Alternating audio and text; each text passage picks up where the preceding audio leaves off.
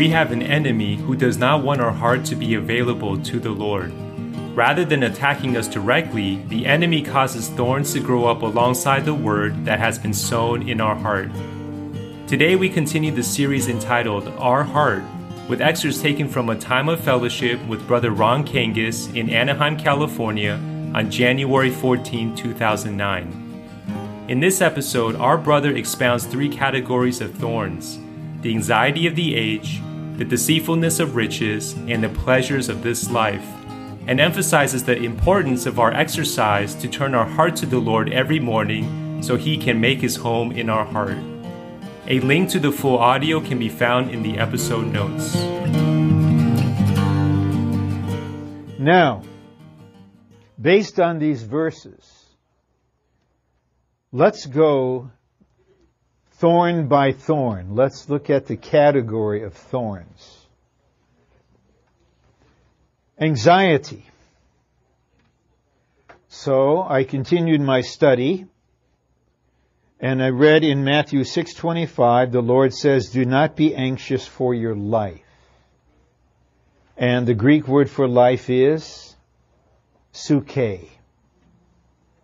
And that refers to the soul life where the desire and the appetite is. And we'll see.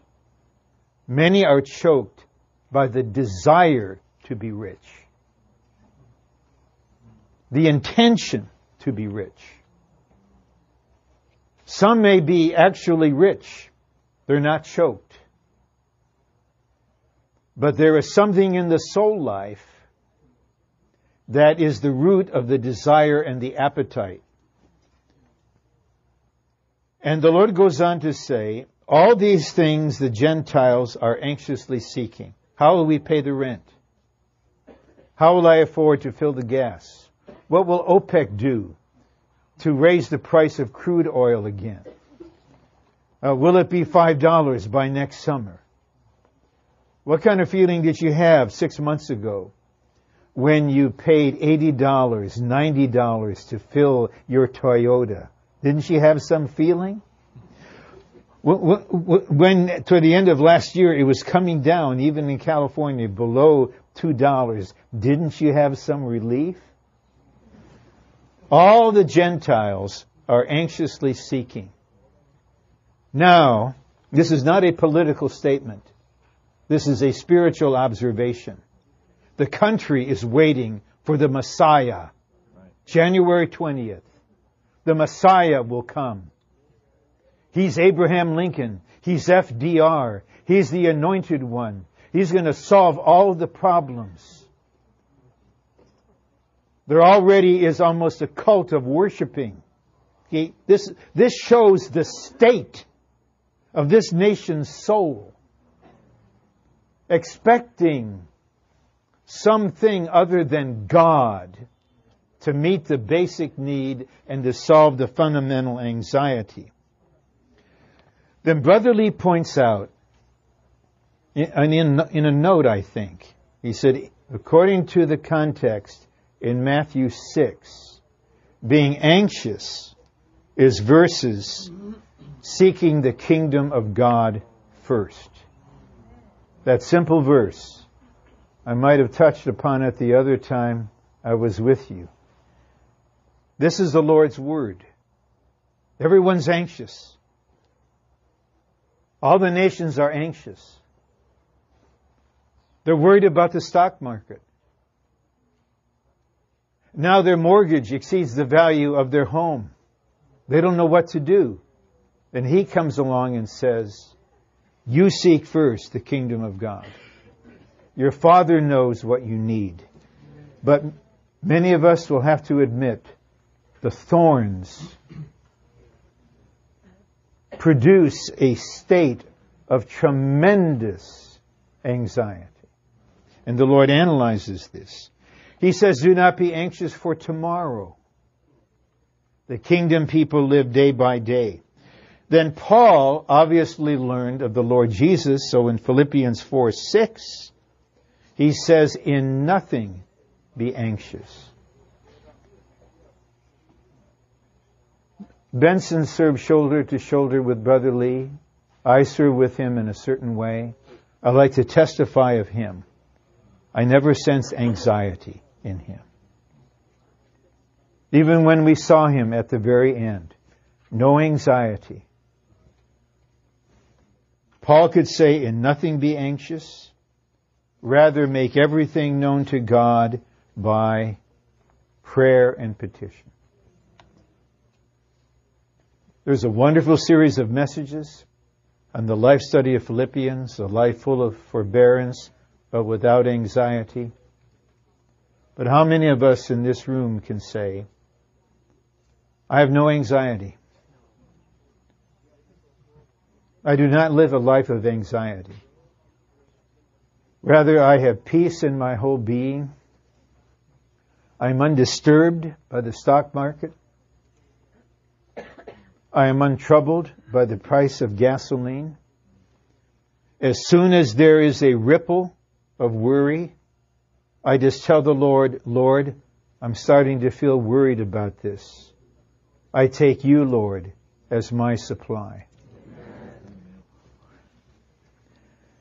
I know this isn't a, a thrilling subject, but I don't want to be here with you 20 years from now, if the Lord would preserve me, and see thorns everywhere. You're still here. Now you've got kids. Are they getting in the best preschool, to get in the best private school, to get in the best East Coast college, to get in the best medical school? On and on it goes. Then one other passage about anxiety is 1 Peter 5 7. Peter says, casting all your anxiety on him because it matters to him concerning you. And this Greek word implies heaving up the whole thing once for all. There needs to be a time between you and the Lord when He's shepherding you on this. You can't do it deliberately because you want to act, live out the message. He's shepherding you. And He's touching you about everything you're afraid of, everything you're worried about, everything you're anxious about. And then you have a time you realize it matters to Him concerning me. My health, my finances, whether or not I'll be married, whether or not I'll have children. Everything matters to Him. So Lord, now, once and for all, I heave up the totality of my anxiety on you. You bear it. You bear it. My responsibility is to love you, to enjoy you, to be vital, to be, to, to bear fruit, to function organically in the church. This is a heart without the thorns of anxiety. Then, category number two, the riches, the deceitfulness of riches. Uh, I'm going to ask a general question. Don't be afraid. Don't answer outwardly. How many, and, and, and you're young overall, young adults. How many in this room have no debt? Have no credit cards maxed out? Who clear all accounts every month? Who are not overextended in anything? Wouldn't it be wonderful if all of us were in a situation that we're satisfied with what the Lord supplies us. We don't overreach. We don't overspend. We don't get in debt. Why? We live in a debt culture. If the housing problem and the failures spread to the credit system, we're really in for a panic. Well, I'm not a credit counselor. I'm not going to probe into your personal finances.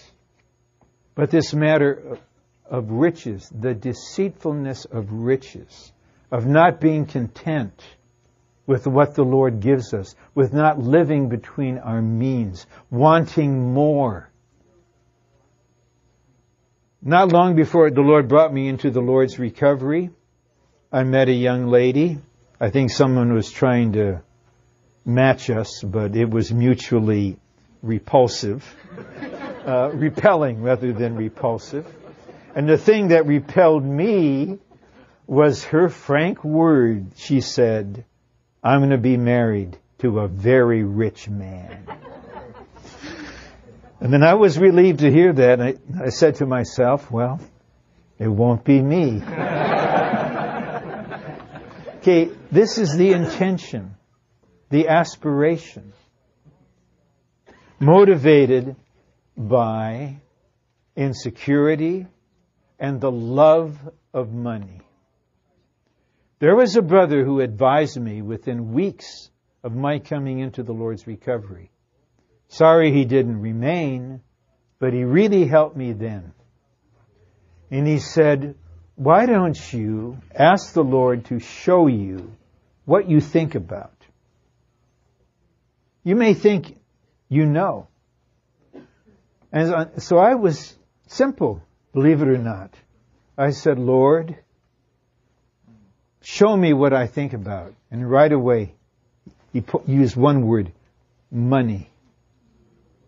How much money is in your thoughts, just below the level of consciousness. And that was the beginning of a very long, thorough, drastic, inward and practical dealing with money.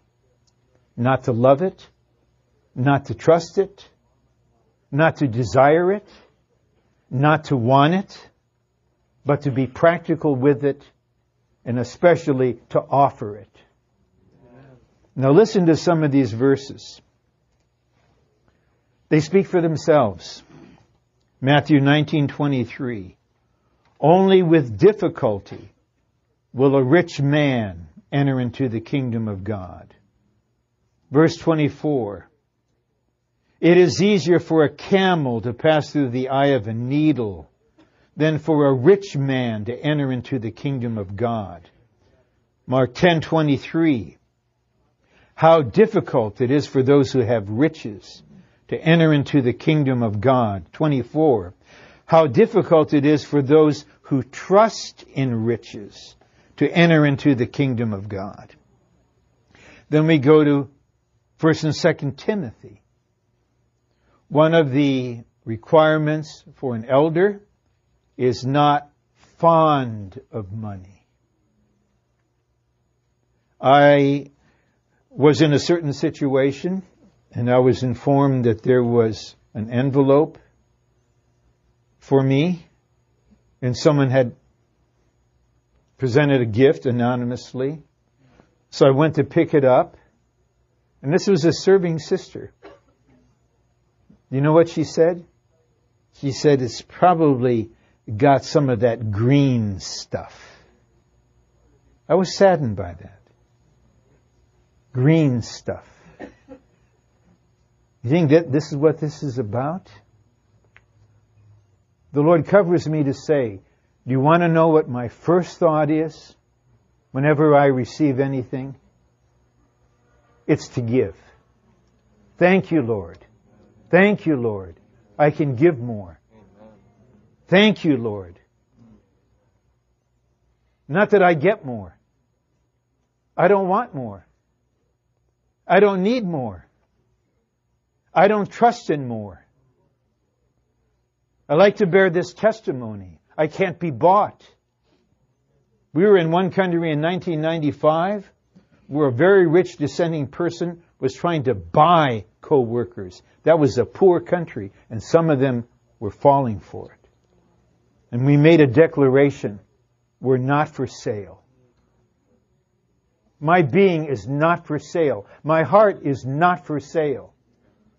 My heart is for the Lord. It's not for the thorns of riches. I don't trust in them. I don't love them. But we're practical. We need a certain supply. Then the Lord says, uh, Paul says this in 1 Timothy, I think it's 6 9. I forgot to put the chapter in. It's something 9. But those who intend to be rich fall into temptation and a snare and many foolish and harmful desires which plunge men into destruction and ruin. Intend. Just the intention. And here are some of Brother Lee's comments with a strong desire to be rich. Just the desire. You grew up poor. I can't say I grew up in poverty, but I went to Blue Collar U in Detroit. I went to Wayne State University, a place you never heard of, where the factory workers' sons go. They couldn't be the elite to go to the University of Michigan. I took a bus to went to Blue Collar U. Some of you grew up in more severe circumstances than that. And it shaped you. And the enemy might have put something into you even at an early age. I'll, I'll never live this way again. I'm going to be well off. He, just that intention, I assure you, will wreck your inner being. Just that intention. It says, and many foolish and harmful desires which plunge men into destruction and ruin. We've seen brothers come and go who betrayed their recovery for money, who accused the minister of the age falsely because of money. If we were in a country like North Korea, we would be facing a different kind of challenge as believers. But we live in the affluent West, and the enemy's stratagem is to neutralize us one by one with the thorns. You get Miss Anxiety marrying Mr. Wannabe Rich, and the thorns will grow up along with the seed and eventually choke them off if you're not choked at 28, you'll be choked at 38. If you're not choked at 38, you'll be choked at 48. Then there's, it doesn't matter what there is outwardly. The heart has been usurped. Brother Lee goes on to say this is the love, not the possession of riches. Some are actually rich some desire to be rich. This evil desire ruins and destroys them. The love of money is the root of all evils, because of which some, aspiring after money, have been led away from the faith and pierced themselves through with many pains. These are believers. This is not a theory to us. The die is being cast now. The, the mold is being solidified now. What kind of inner being are you going to have 10 or 20 years from now? What kind of messages will be sent to your growing children? I've seen too many cases of mixed messages coming from the parents. Be for Christ in the church. Don't go to the full-time training. Be for Christ in the church. Don't marry a full-timer. Be for Christ in the church. Don't serve full-time. Don't move out of Southern California. Don't, don't move to North Dakota. Don't go to Romania. Don't go to India. Can't you have the church life in a nice Southern California environment? These kind of persons will never turn the age and will never bring in the kingdom of God and will never build up the body of Christ and will never prepare the bride of Christ. Just the intention. Rather, they pierce themselves through with many pains. One of the characteristics of the end of the age in 2 Timothy 3 2 is men will be lovers of money. If you think, if you have the thought that you do not love money, you don't know your heart. You have never been enlightened to the depths of your being. If you don't trust money, if you don't aspire after money, you don't know how damaged our inner being is. We shouldn't be naive. We need to let the divine cardiologist thoroughly diagnosis. I'll tell you at the end, he's got a way to deal with every thorn. Amen. That's why I'm not discouraged. Then Paul goes on in 1 Timothy 6, 17 and 18. Charge those who are rich in the present age not to be high-minded, not to set their hope on, on the uncertainty of riches, but on God who affords us all things richly for our enjoyment. To do good, to be rich in good works, to be ready to distribute, to be ones willing to share. Here Paul speaks of the uncertainty of riches, the deceitfulness of riches. But there, there are saints, this is the way they live in the Lord's recovery. I'm being very direct. They're on the ground, but they live a denominational Christianity kind of church life within the precincts of the Lord's recovery. The heart is not single. The heart is not absolute. The heart is not pure. We've got one foot in the world, one foot in the church, and the problem is inward. This kind of heart cannot afford the ground for the Lord to grow unto maturity, to bear fruit unto maturity, to give the Lord a way to fill our whole being that the body of Christ can be built up. Now we go on to what is mentioned in Luke 8:14 called the pleasures of this life and there the word for life is not psuche it's bios just plain physical pleasures to excess. Doesn't mean you should eat food you can't stand to, to prove that you're not a pleasure seeker. That, that's hardly human. That, that's not normal. But the sheer enjoyment of physical things, wanting an abundance of physical possessions. When my car was totaled from behind, I was innocent. Totaled from behind, there on um, La Palma. And I had to consider, I, I need wheels, I need a vehicle. But the Lord had me wait three months before deciding this. And I remember fellowshipping with Brother Jim Miller.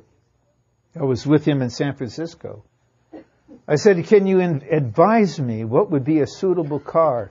And he asked me this practical question. How much do you drive? And I said, about 5,000 miles a year. That's nothing. The miles are in the air, not on the ground. and I realized, okay, I'll just be Orange County sophisticated. I can get a pre-owned vehicle.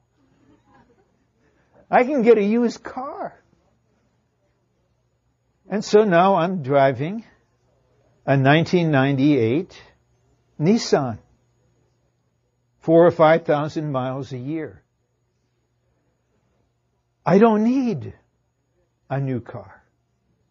I don't need a nice car. Even the Lord, in the, it was given to me without in any way soliciting. I don't solicit gifts. And the Lord gave me a car that has a color that I don't like. I know you like it. Probably you want to know what color it is, so I don't want you to lose sleep. It's white. I don't like white cars. So now I got a white 11 year old Nissan. And it's transportation. Reliable transportation. I don't have to have a Lexus. I don't have to go to Fletcher Jones Motor Cars. And get one of those. I don't have to lease it. I don't have to have this. I don't have to have that. I don't have to own a house. I don't own a house. I rent a house. I don't particularly like it, but I'm content. Okay?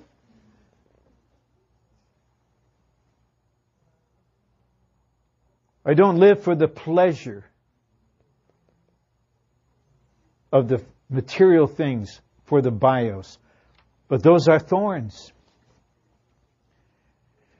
And regarding this, oh, we have these verses. 2 Timothy 3 4. Lovers of pleasure rather than lovers of God. Titus 3 3. We also were once foolish, serving as slaves various lusts and pleasures. James 4 1 and 3. Where do wars and fightings among you come from? Are they not from this? From your pleasures that war in your members? You ask and do not receive because you ask evilly that you may spend it on your pleasures. Well, these are the thorns. Because of the fall, they're in every fallen human being. And I don't know the dynamics of this, but we have an enemy who does not want our heart to be available to the Lord Jesus as the Spirit. He doesn't want Christ to increase in us. He doesn't want the triune God to fill us to overflowing. And he rarely will attack directly with explicit demonic assault, not in our culture. He will just incite the thorns to grow up along with the word. Word is growing, thorns are growing. Then at a certain point, the word is choked. And then from God's point of view, it's all over. You won't be a God man. You will be a nice, ethical, moral, biblical, even spiritual person in the church. But not a God man who lives out the triune God from his spirit through his Christ saturated heart. And when there isn't that kind of person, there isn't the body of Christ. So along with all the vital practices, which I 100% affirm and encourage, there has to be another kind of exercise, especially in our hidden life with the Lord. So I tell you, I learned this from Brother Lee. My first exercise every morning is to turn my heart to the Lord. To tell the Lord, I turn my heart to you. Lord, I open my heart to you. I draw near to you with my turned and opened heart. Lord, I love you. With such a heart, I love you and I believe in you. Strengthen me with power into my inner man so that you may make your home in my heart.